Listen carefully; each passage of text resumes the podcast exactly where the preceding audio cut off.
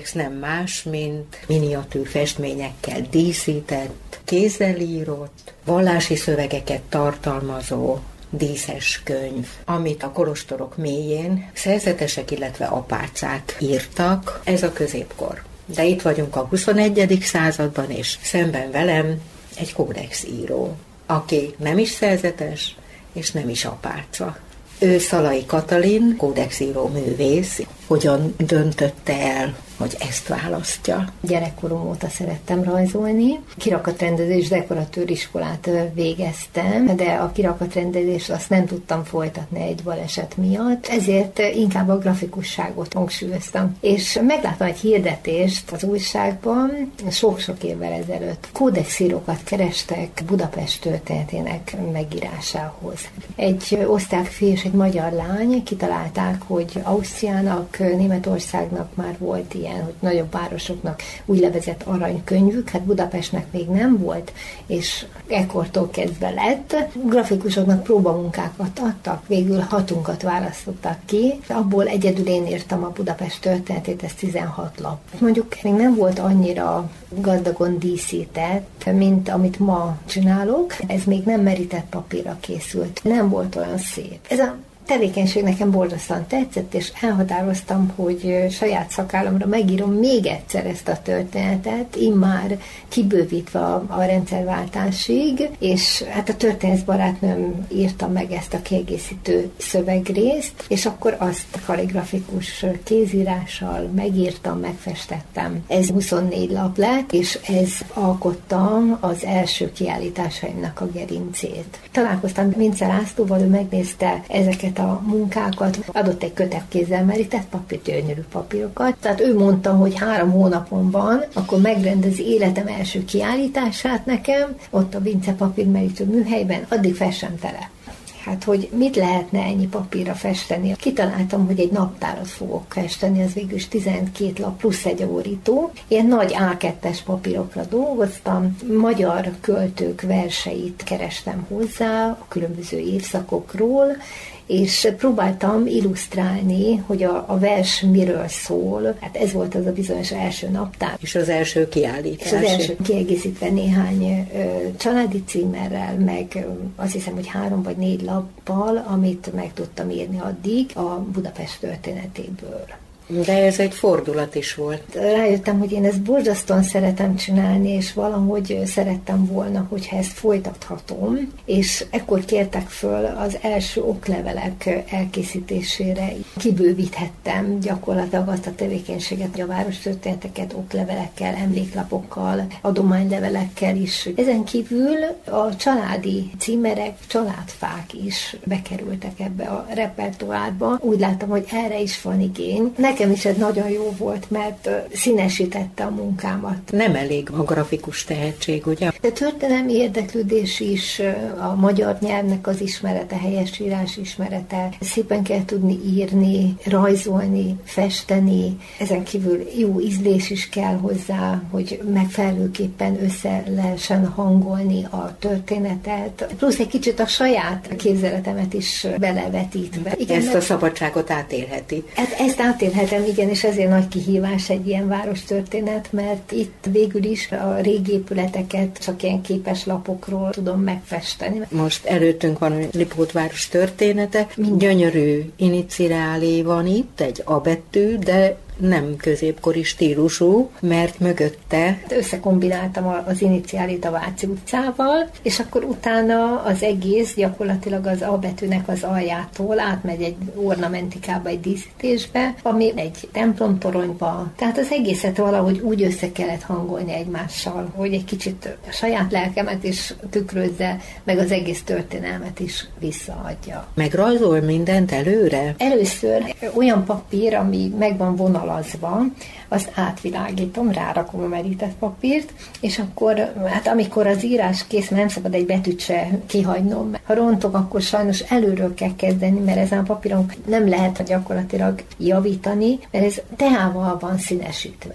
Attól lesz ilyen azzal is. antik hát hatású. Lehet, igen, azzal is. Hát az a színesített réteg, az gyakorlatilag lekopik, ha én dörzsölöm, radírozom.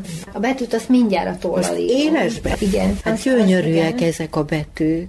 Hát ez igazából a, a gótikus betűtípus egy az. kicsit megszelidítve, már olyan értelemben, hogy jobban lehessen olvasni, mert ez arra emlékeztet, inkább így mondanám. Mivel írja ezt? Vágott hegyű tollal írom, és... Ezért és nem aludtól, annak tovább fejlesztett változata, kaligrafikus vágott hegyű toll, és hát ezt nem kell mártogatni, hanem van neki egy ilyen kis patronja, és akkor úgy adogatja a festéket. Elég nehéz munka kézemerített papírra írni. A papír göcsörtös, nem egyenletes, sokszor át kell menni kétszer-háromszor egy betűn, hogy az látszódjon. Tehát ráírja a szöveget, és utána jön a díszítés, illetve hát az illusztráció. A szövegben szereplő épületeket, szobrokat, hidakat, azokat úgy elhelyezem a papíron, először képzeletbe, hogy ho, mit, mit hova raknék, felvázolom már ceruzával, a díszítő motivumokat is, de az igazából menet közben alakul, mert amikor már meg vannak festve az épületek, akkor látszik, hogy mennyi terület marad, oda mi fér el díszítésbe, mi az, ami stílusban mind a két épülethez, ami közé kerül a díszítés illik, vagy színben, hogy illeszkedik egymáshoz, úgyhogy harmonizáljon, jó legyen ránézni, és némi játékosság is van benne, átmegy az írásba majdnem, hogy a kép. Tehát, hogy, hogy De ez adja a báját csodáját, hát az aprólékosságnak a csodája ez. Ezt megfesteni milyen eszközzel tudja? Akvarellel dolgozom, nem fut a merített papíron? Csak annyira fut, amennyire a képnek is jó, mert egy picit el lehet mosni a szélét, magát az épületet azt meg lehet teljesen precízen rajzolni aprólékosan.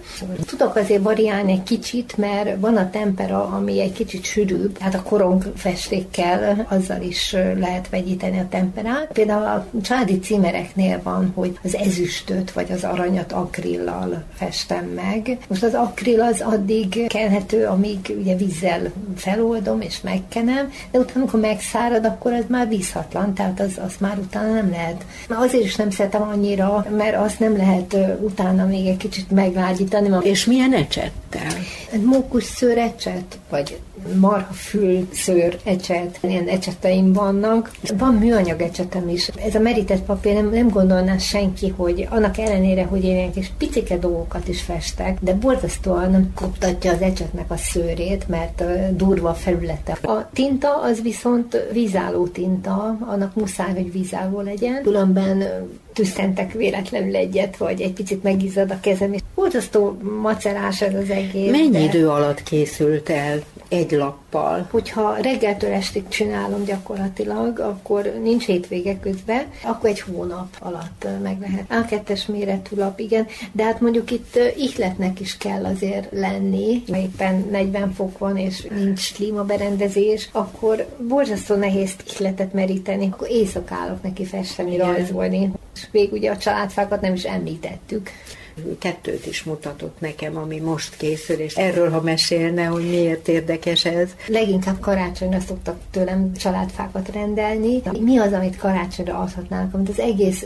család tud ünnepelni, körbeállni, nézni. Úgy szokták hozni, hogy vagy ők maguk, vagy a hivatásos családfakutatók felkutatják, de van, aki ennél tovább szeretne lépni, és akkor, akkor hogy legyen az már megfeste úgy, hogy egy szép lombos fa formájával, és akkor mindenki lássa, hogy na most hogy vannak a családi kapcsolatok egymással. Most például ilyeneket készítek. Melyik volt a legnehezebb eddig? A családfa munkák közül volt egy olyan, hogy jött egy úr, hogy hát a feleségének a 30. születésnapjára szeretné, hogy megfessem a családfának azt, a, ami most rendelkezésre áll adat, és akkor a többit ő elvitte egy családfa kutatóhoz, és hát majd valamikor, amikor az készen lesz, azt majd valamikor hozzáfestem. Jó, hát egy jó nagy papírra kezdtem el festeni, ez volt az én szerencsém, mert három év múlva A kedves megrendelő jött a leporellóval, mert 10 méter kihajtható leporelló. És ezt kellett nekem rávezetnem a családfára. Akkor még ezt el kellett képzelni egy fán. Igen, tehát nagyon össze kellett sűrítsem. Hány négyzetméter lett ez a családfa? Ez 75-105-ös papírra készült el, úgyhogy erősen bele voltam én is szorítva, egy centis, másfél centis kis pajzocskákba, hogy én abba ilyen kis milliméteres betűkkel beleírjam a legalább a nevet. Nagyítót használt, gondolom. Hát akkor igen. Ha már a legeknél tartunk, hogy ez volt az egyik legnehezebb, és melyik a legkedvesebb munkája eddig? Hát nagyon-nagyon szívesen csináltam ezt a várostörténetet, és amit tényleg megint egy ilyen saját szakállamra kitalált munka, a Budapest naptár, ami benne szereplő épületek, hidak, szobrok, mind-mind-mind-mind kézzel lettek festve, rajzolva. Ezekhez én kerestem megfelelő verseket. Ez 2018-as naptár. Ezt én itt látom az asztalon, nagyon-nagyon szép. Eladásra is majd készül. Ez már a számítógépes technika annak a segítségével összekombináltuk a, az ornamentikákkal, illetve a versekkel, és akkor így került nyomdába. Ez nem mindegy, hogy a motivumokat hmm. honnan választja. Például bemegyek a Széchenyi fürdőbe, ott ülök a medencébe, körülnézek, és akkor látom, hogy milyen szép ornamentikák, motivumok vannak, amik körbefutnak az épületeken, vagy kicsit úgy tovább fűzem a saját fantáziám által, mert direkt nem festem ugyanolyanra, csak abból indul ki, és akkor utána átmegy a saját fantáziám ornamentikájával ha elmegyek sétálni az őszi erdőbe, az egésznek a színvilága, az is lehet egy ihletadó. Soha nem érezte azt, hogy na most már ebből elég?